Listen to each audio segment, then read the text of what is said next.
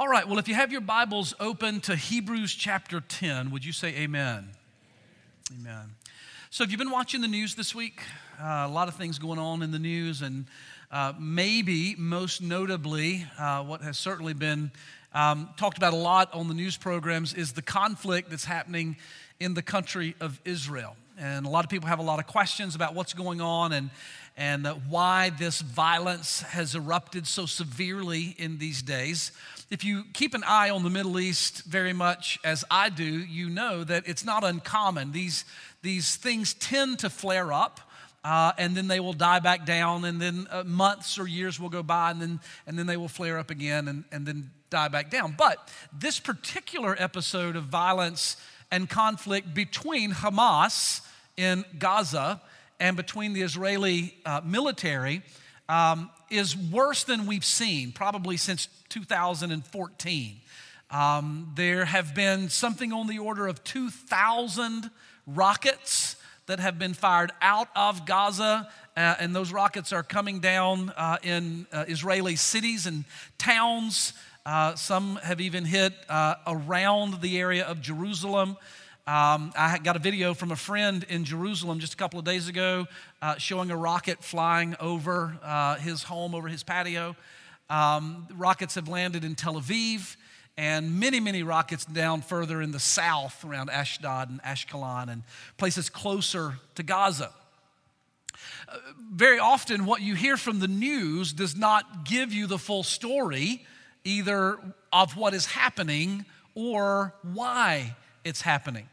And people are asking me, what is going on? Why are these things occurring? And that would take an entire message really to talk about all of the things going on and what, uh, particu- what started this particular conflict is really not the big issue, or at least what is being said is the cause of this issue. Uh, this conflict is not the big issue. One of the things that um, is a real flare point, a real flash point, I should say, uh, for conflict in Jerusalem has to do with a little tiny piece of, of property, piece of real estate known as the Temple Mount. And every picture you've ever seen of Jerusalem, you've seen the Temple Mount because it's that, it is that property where the Dome of the Rock sits, the big gold dome. It's the Muslim shrine uh, called the Dome of the, of the Rock.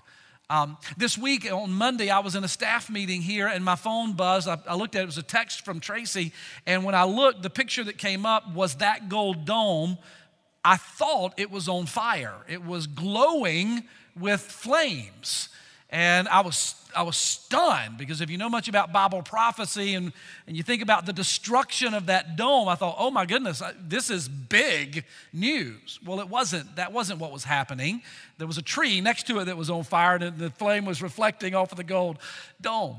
But that particular location really is the, is the epicenter of most of the conflict, really be fair to say all of the conflict that arises in the Holy Land. So I, I, sort of want to take you there today. Now, today wouldn't be a good day to be there physically, so we're not going there physically, but I want to, I want to take you there in your mind. I, I want to transport you to that place, the place we call the Temple Mount.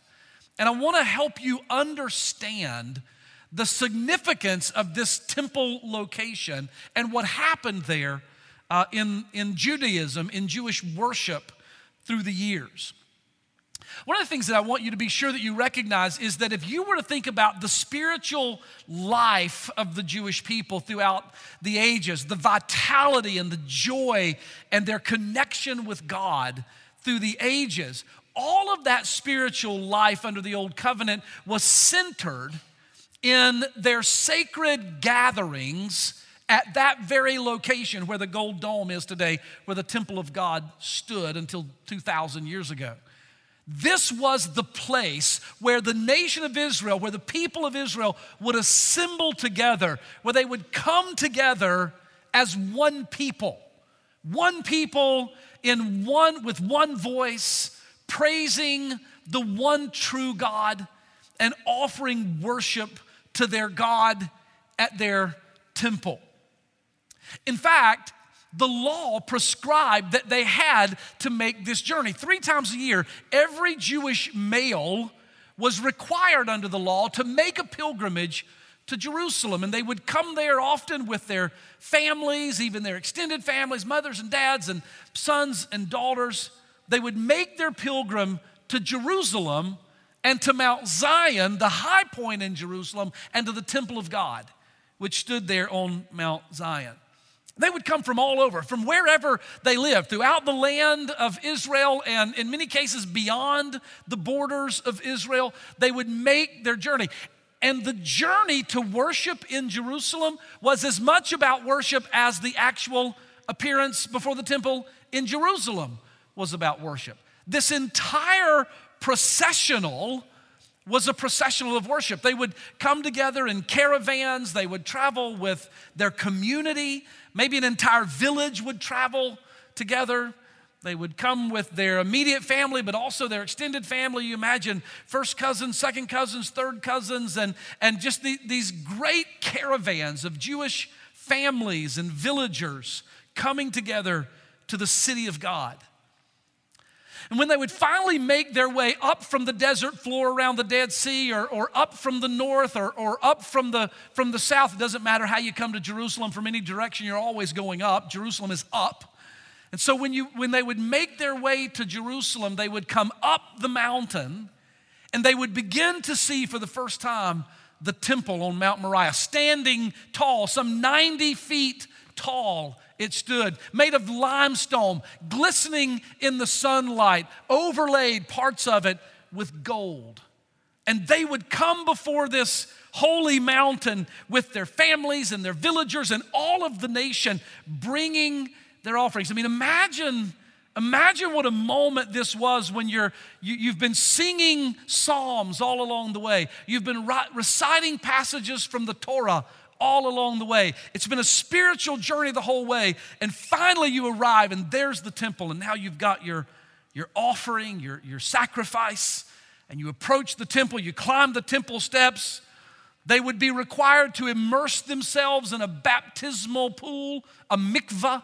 And, and be cleansed ceremonially. They would come out of that ritual bath and now approach a priest who would take their sacrifice and then they would step back and that sacrifice would be made to God. I mean, this, this was a very profound, personal experience.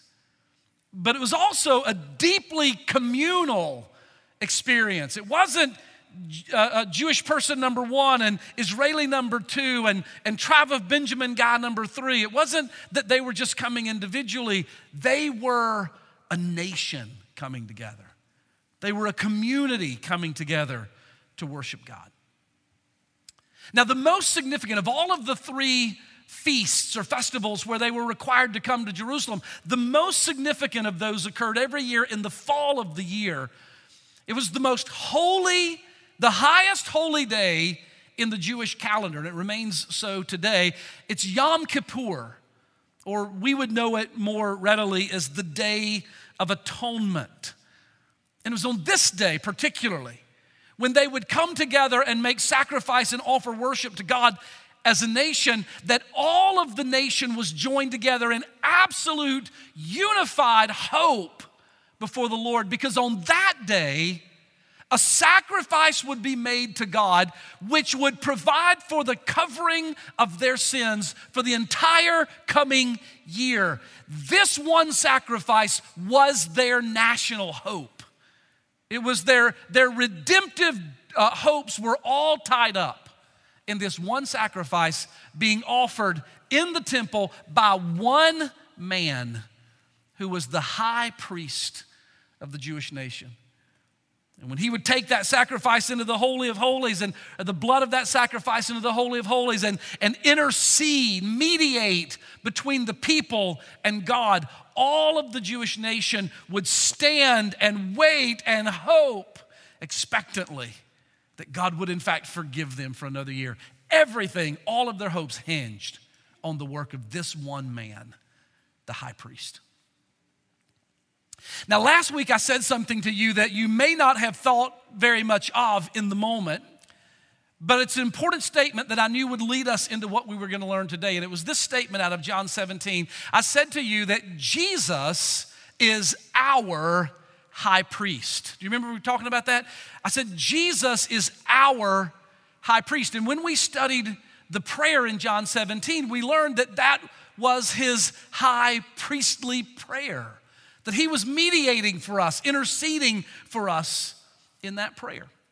Well, this idea of Jesus being our high priest is not a small thing, it's not an insignificant truth. And in fact, it's not just something that I say, of course, the Bible repeats it and affirms it over and over again. Hold your finger in Hebrews 10 and go back to chapter number 6, if you will. Hebrews chapter 6, I want you to look at verse number 20, the last verse in that chapter where Hebrews 6:20 says, "Where speaking of Jesus, speaking of the temple in heaven, where the forerunner has entered for us, even Jesus, who has been made a high priest after the order of Melchizedek. Now, if you have a pen, underline that statement in verse 20 Jesus has been made a high priest. There's a biblical affirmation of this priestly role of Jesus. Jesus is our high priest. Now, he says something at the end of verse 20 which is which is uh, really interesting and and I could take the rest of our time together today and unpack it for you if we had time. It says that he was made a, a high priest after the order of Melchizedek. And so he mentions this very mysterious figure in the Bible called Melchizedek. And no, I'm not even going to crack the door to start talking about who Melchizedek is because we don't have time. I just want you to focus on this fact that he is our high priest. We'll turn one page and look at chapter 7 and verse number 23. Again, the Bible says, and they truly, speaking of the priests in Israel, as we've been describing, those priests were many. There were many priests because they were not allowed to continue to be priests by reason of death. It's a very logical statement. He says Israel had many priests through the years. Why? Because they all died. And every time one would die, they'd have to replace him with another one. Priests couldn't live forever. Verse 24 says, But this man, Jesus, because he continues or lives forever, he has an unchangeable priesthood. Wherefore, he, also, he is able also to save them to the uttermost that come to God by him, seeing that he it, uh, ever lives to make intercession for us. For we have such a high priest who is holy and harmless, undefiled, separate from sinners, and made higher than the heavens who does not need daily, as those high priests did, to offer up a sacrifice first for his own sins and then for the people. For this he did once when he offered, not a ram or a bull or a goat or a lamb, when he offered, say it, he offered up himself. So, what he tells us, what the writer tells us in chapter 7 is that this high priest, so named in chapter 6, verse 20, now is an everlasting or an ever living high priest, and that he has offered not an animal sacrifice, but he has offered himself. Look at chapter 8 and verse 1. Now, of the things whereof we have spoken, this is the sum. We have a high priest who is set on the right hand of the throne of, majest, uh, of the majesty in the heavens. He is a minister of the sanctuary and of the true tabernacle which the Lord pitched in heaven. Now, if y'all tracking with me, I want you to shout amen. Are you hanging with me? Here's what the book of Hebrews is teaching us Jesus has been named a high priest, far above every other previous high priest because he lives forever. And because the sacrifice that he offered was not an animal, it was his own blood. And now, having offered his blood for the forgiveness of our sins, he is seated in the tabernacle or the temple in the heavens. Look at chapter 9, verses 11 and 12. Chapter 9, verse 11. But Christ, being come a high priest of good things to come, by a greater and more perfect tabernacle or temple, not made with hands, that is to say, not of this building, neither by the blood of goats and calves, but by his own blood, he entered in once into the holy place, having obtained eternal redemption for us. Jesus, named a high priest, lives forever, made the perfect sacrifice which has obtained eternal redemption for us. One more before we get into the text, chapter 10. Look at verses 11 and 12. Chapter 10, verses 11 and 12. And every priest would stand daily ministering and offering oftentimes the same sacrifices which can never take away sins.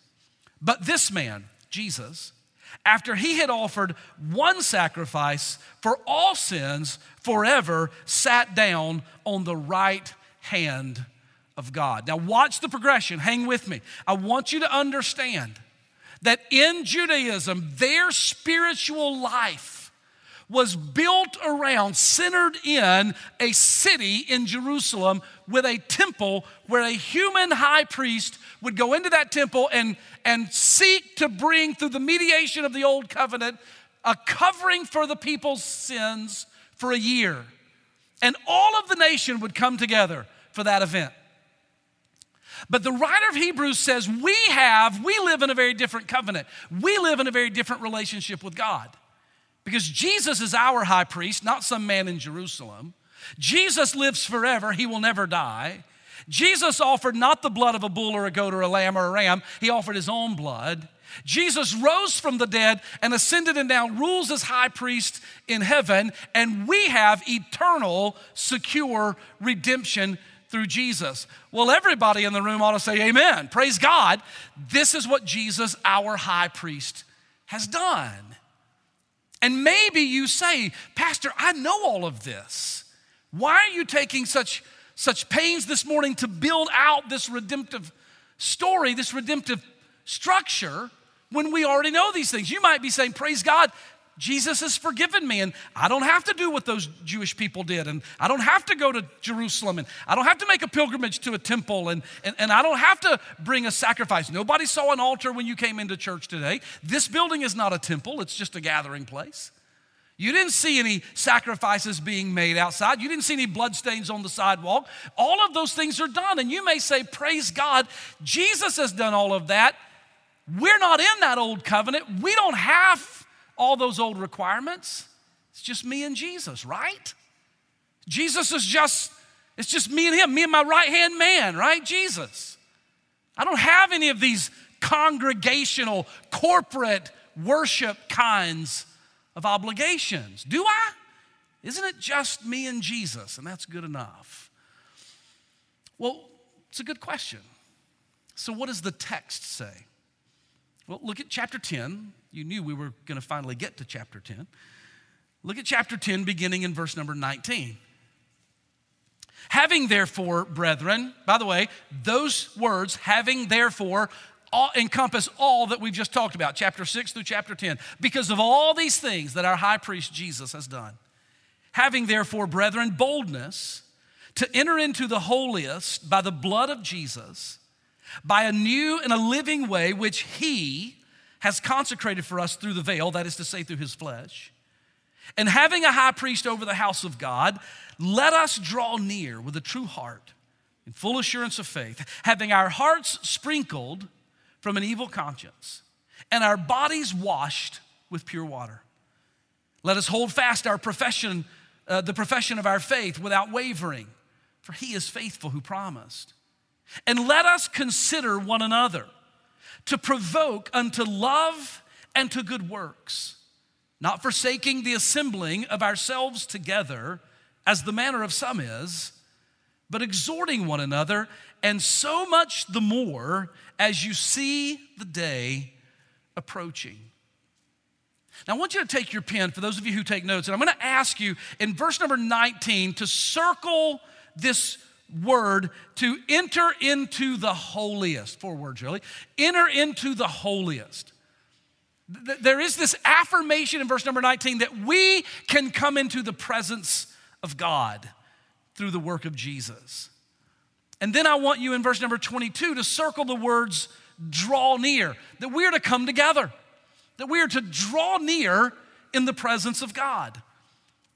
And then I want you to go to verse 25 and circle the word assemble or assembling, where the Bible says that we are to assemble as we draw near to enter into the presence of God. We do so as an assembly. Now, I'm drawing a, a, a parallel for you today. I'm, I'm, I'm creating a, con, a contrast for you today to look at Judaism under the Old Covenant and an assembled group of people worshiping at a temple with a human high priest. And now, under a new covenant, a relationship with God through Jesus where we enjoy uh, forgiveness of our sins and ble- the blessing of entering his presence, but it's a very personal thing that Christ has done for us individually. We don't have to go to Jerusalem, we don't have to go to the temple. And I'm asking the question is it just me and Jesus in this new covenant? And do I have any obligations as it relates to assembling?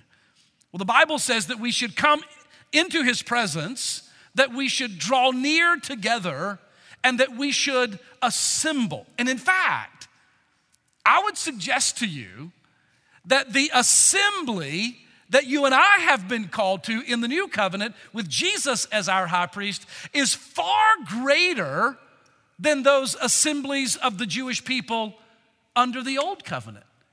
The fact that we are called together is much more profound. I mean, think about it.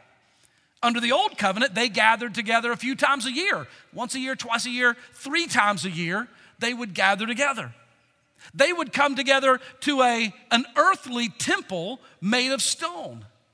They would gather on the basis and the hope of an animal sacrifice mediated by a human high priest. But you and I come together, we assemble not three times a year, we assemble every week, right? We come together on the Lord's Day. And when we arrive in our assembly on the Lord's Day, we're not coming into the presence of God in a temple, a stone temple. We are coming into the presence of God through the Holy Spirit who indwells us and He meets with us. We draw near together not through the blood of an animal sacrifice, but through the blood shed by Jesus Christ on the cross. And we come before God Almighty not through the mediation of a human priest, a man on the earth, but through the eternal and resurrected high priest, Jesus our Savior, who was in heaven. If you understand, would you say amen? Do you get this? This is the power and the privilege of the redeemed people of God to gather together to assemble in his presence. I want to say it to you plainly. The new covenant in Christ did not minimize the necessity of assembling together before the Lord. It maximized the value of God's people gathering in a way far greater than could have ever occurred under the old covenant. And so, with all of that, I want to welcome you into week number, what is this, week seven of this series where we're talking about being transformed. In these weeks together, we're learning about the power of the risen Christ to transform our lives. And we've spent a lot of time talking about who it is that He transforms and, and why it is that He transforms us. And recently, we've been talking about how it is that He transforms us. We've learned there are three influences that he uses primarily to transform our lives. A couple of weeks ago, we talked about the agent of transformation. It's the Holy Spirit. I can't change myself, the Holy Spirit brings transformation to my life. Last Sunday, we talked about the truths of transformation. That is the Bible. It's the Word of God that, that brings change to us. And then today, we're going to talk about the people of transformation. Who are the people that God uses in my life? And how does God use me in the life of other people so that we can be transformed together? Those people are the church. And so today I want to talk to you about the value that God places on the assembly of Christian community. I want to talk to you about the value that God places on us being fully connected in the body of Christ, about what New Testament Christianity is all about, about the importance of discipling relationships and the necessity of spiritual care. We'll do this all from chapter 10, verses 19 through 25. Let me get you to write this down if you, if you will, if you're a note taker. I want you to note with me, first of all, that the church, when we think about the church, we should understand that the church is a community of faith. First and foremost, primarily, the church is a community of faith. So let me ask you a question Why do you attend church? Why do you do it? Now, I should say that fewer people uh, than ever before in America actually do attend church in these days. Um, uh, up until about 20 years ago, 90% of Americans attended church at least somewhat regularly. That was a very consistent number throughout our history. It was always about 90%. About 20 years ago, that number began to change dramatically and quickly. And the number today is only 75%. So there, there's an entire quarter of the American population who never, ever go to church. But in, the tr- in truth, we're talking about people who are not Christians in the first place. Uh, for the most part. But it's also true to say that among people who consider themselves Christians, fewer of them go to church today.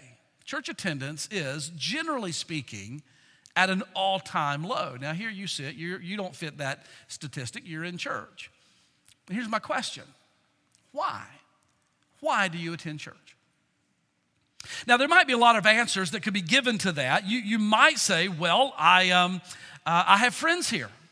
And so this is where I see my friends, and, and I can, in fact, Sharon was celebrating this, and it's a wonderful thing to celebrate in her testimony that we build relationships here, and that's great. You might say, I have friends at church. That's good. Maybe you say, somebody makes me come to church. My wife makes me come. That's why I'm here. Wouldn't be here if she didn't kick me out of bed. Maybe it's your children who make you come. Maybe they have had one Sunday in Brookstone Kids Children's Ministry and they are like rousing you out of bed every Sunday morning because they want to come to children's ministry. Maybe it's them, or maybe your motives are, are more pure than that. You want your kids to have a spiritual training uh, place in their life. And so you bring your family here to get some training, and that's good. Maybe you just say, you know, truth is, it's just a convenient habit. I mean, it's just kind of what I do. I just come. I don't even really think about why I come. Maybe you'd say, it makes me feel better about myself. I don't know. That's four possibilities. There's probably 4,000 other possibilities. And I want to say there's nothing wrong with any of those reasons in and of themselves. There's, there, there's some merit in, in all of those reasons. But here's what I do want you to know listen carefully that if these are your reasons for attending church, while there might be some merit in them, they will never be enough for you to fully embrace the biblical concept of Christian community. Because if you come to church to see your friends, the moment those friendships begin to wane a little bit, you'll no longer come. Or if you come to church for children's ministry, the moment your children age out of that ministry that you love, you'll, you'll no longer attend. Or if you come out of habit, the moment some other priority or habit comes up and takes more priority in, in your life, you'll stop to come. If these, or stop coming, if these are the reasons that you attend, you will never fully embrace the biblical idea of Christian community. And the biblical concept of Christian community is this it is that we are a family of faith, we are a faith community. In fact, look at verse number 21. The Bible says this, and having a high priest over the house or the family of God. We are at Brookstone, are you listening? A household of faith. We're an assembly of the family of God. We share a common faith. Listen to Ephesians 2, verse number 19. It says, Now therefore you are no longer strangers and foreigners, but fellow citizens with the saints, and you are members of the household of God. And so when we understand that the church of which we are a part is the it's my faith family, we share a common faith. We abide under the lordship of our interceding high priest in heaven, whose name is Jesus then we recognize that we share some things that bring us together. What are those things? Look at what the Bible says in verse number 19. We share a common boldness to come into his presence. Verse 19, having therefore, brethren, boldness to enter into the holiest by the blood of Jesus. Now, by the way, you need to understand what a shocking statement that would have been to every Jewish person uh, 2,000 years ago reading that statement when the temple was standing in Jerusalem. Because they wouldn't have been thinking about the presence of God spiritually, they would have been thinking about the Holy of Holies in the temple. And none of them ever went close to that. Only the high priest could go in that room, and he could only go one day a year, and no normal person uh, ever approached it. And the writer of Hebrews says, In Christ, we have the ability to boldly, with confidence, come into the very presence of God. I have that in Christ. You have that in Christ. We share that in Christ, and that shared access to God calls us together in an assembly. In verse number 20, he says that it's the flesh of Christ, the body of Christ that was broken, that was torn in order to make the way into heaven open. In verse 22, he says, We have full confidence in our standing before Christ. Let us draw near with a true heart and full assurance of faith. In verse 22, he says, Our guilt is gone. We've been sprinkled clean. Our bodies have been washed. We've been given the gift of holiness. And in verse number 23, we never need to waver because Christ has made us right with God. Now, loved ones, we experience these things individually, but we share them in common. And these truths are to be shared among brothers and sisters. Look at verse number 19. He says, Brothers, this is a family.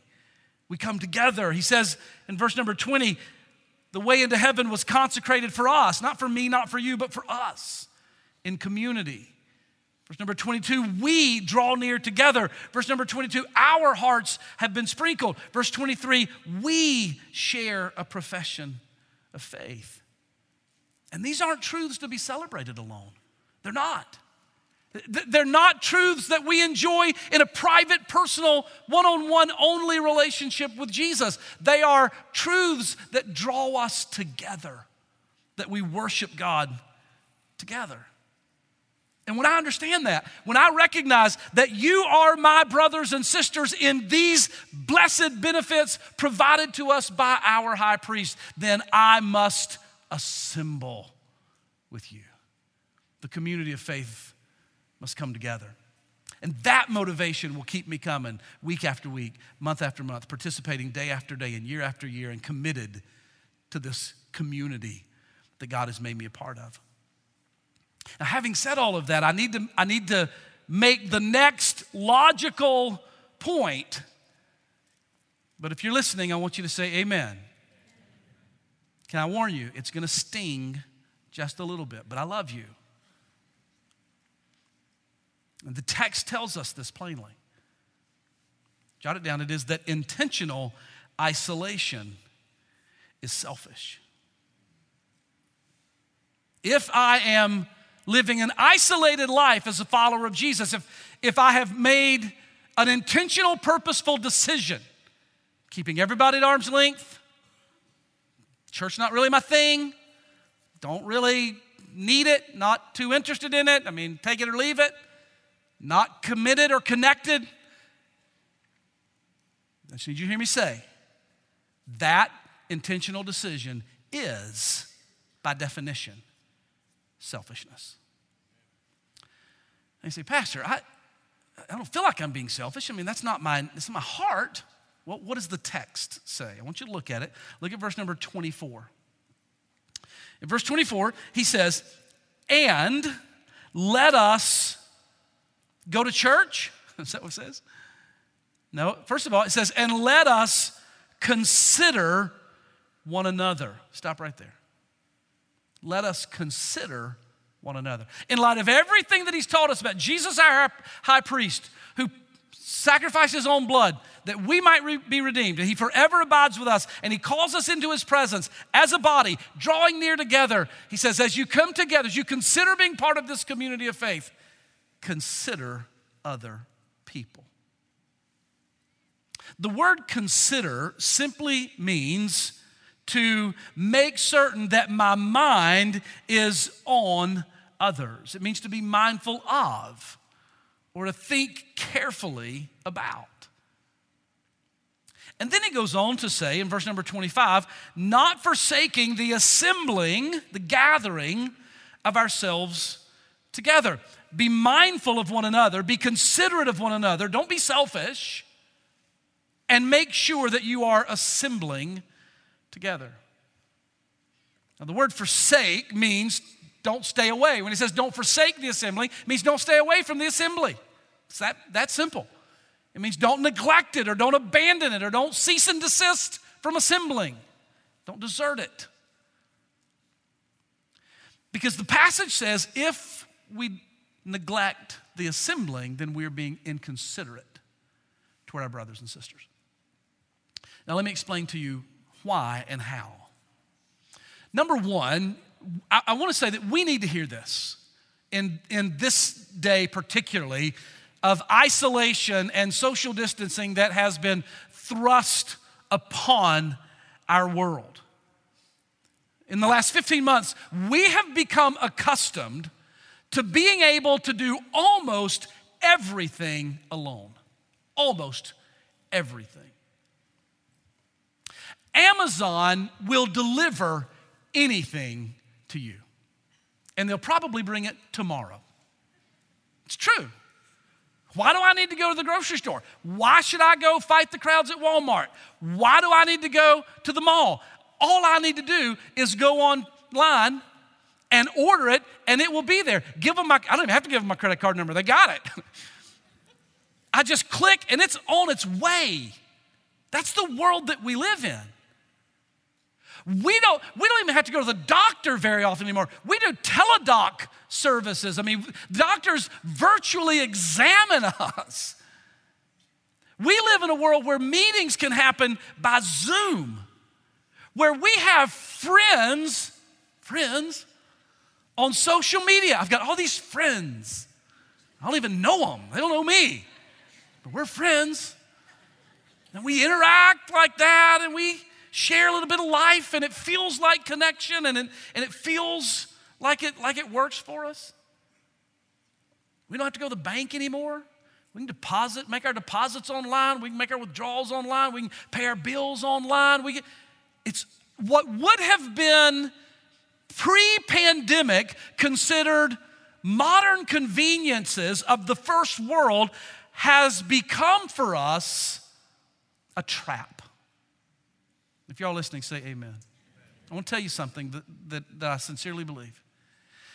I believe Satan has used this pandemic for a lot of things.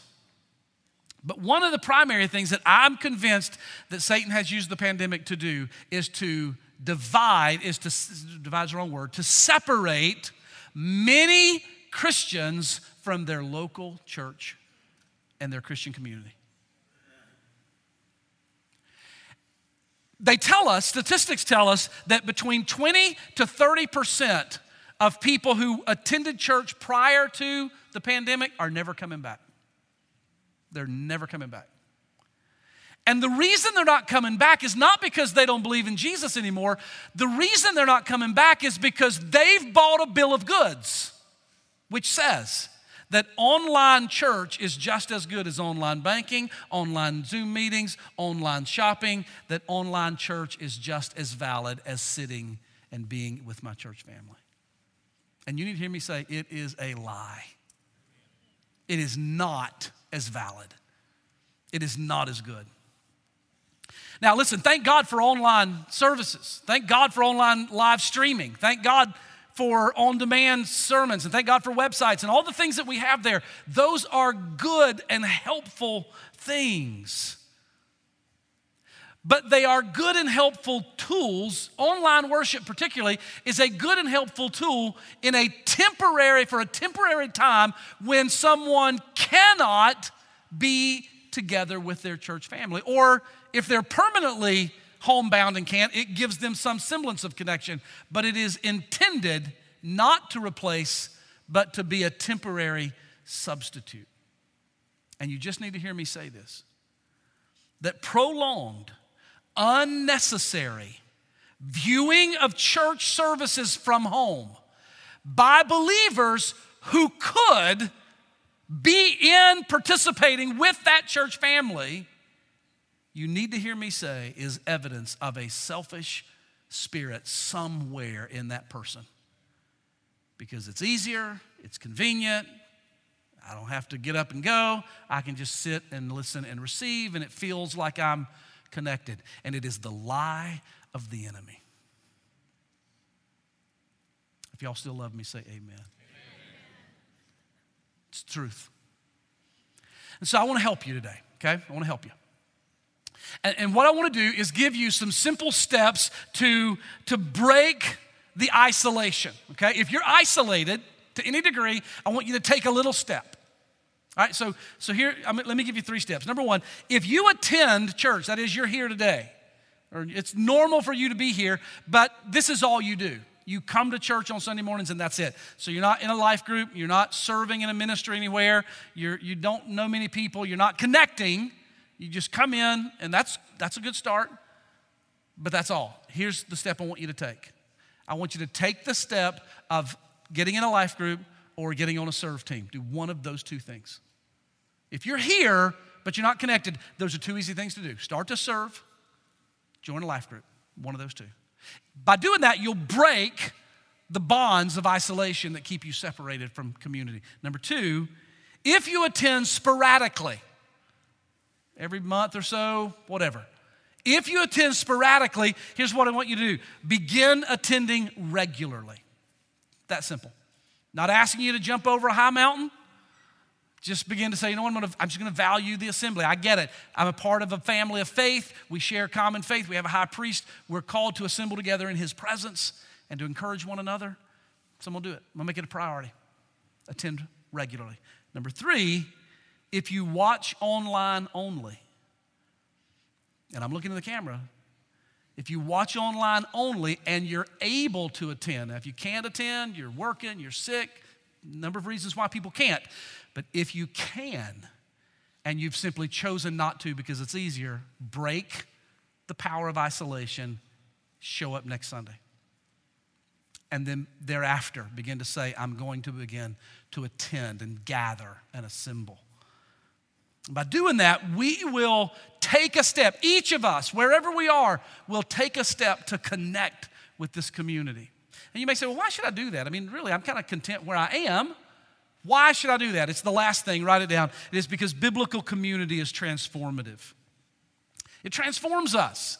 And so, uh, the writer of Hebrews uh, would say, um, don't be selfish, consider others, don't forsake the assembling of yourselves together, but come together, participate. And by the way, can I just stop and say something really important? Attendance at church is not about checking a box. It's not about I did that thing I was supposed to do, and therefore I'm, I'm better off now.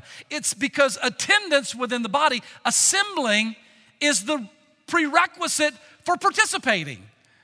You have to be here in order to serve, you have to be here in order to connect.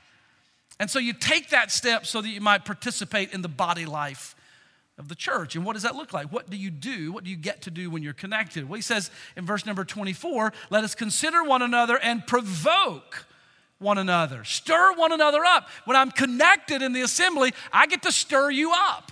You get to stir me up. We get to encourage one another. He says in verse 25, we can exhort one another. Now, you know what the word exhort means? It means to put your arm around and come along with. That's what it means. You can't do that from home. You can't do that once every six months. You put your arm around and you walk through life with somebody. And as you come together and you value the assembly and you understand the value of Christian community and you connect with other people and you serve other people and you're not only thinking of, of, of, ease and convenience for yourself, but you're thinking of how can I serve this body, then guess what happens? We begin to show love. Do you see it, verse 24, 25? Love and good works. And suddenly in my life and in the lives of those around me, we begin to walk in love we begin to walk in good works, and our lives begin to resemble Jesus more fully. Here's a simple truth we make each other better, we help each other to grow. And so, my encouragement to you is break the chains of isolation. All of us, to some degree, in some way, are isolated. Whatever step you need to take, take a tiny step. Break the chains of isolation. Connect in community. Stir up others. Help one another grow. Love one another. Consider one another. And we will become what God wants us to be. It's a three legged table of transformation. The Holy Spirit within me, changing me. The Word of God in my hand and in my heart, changing me. And the people of God around me, speaking into my life and me speaking into theirs, changing me and changing them. And in those, with those three influences, God takes our lives and He makes us what He wants us to be for His glory. You understand, would you say amen? Amen. amen. May God help us. I love you, church. I really do. I love you, online church. I really do. And I want all of us to take the steps that all of us, that each of us needs to take.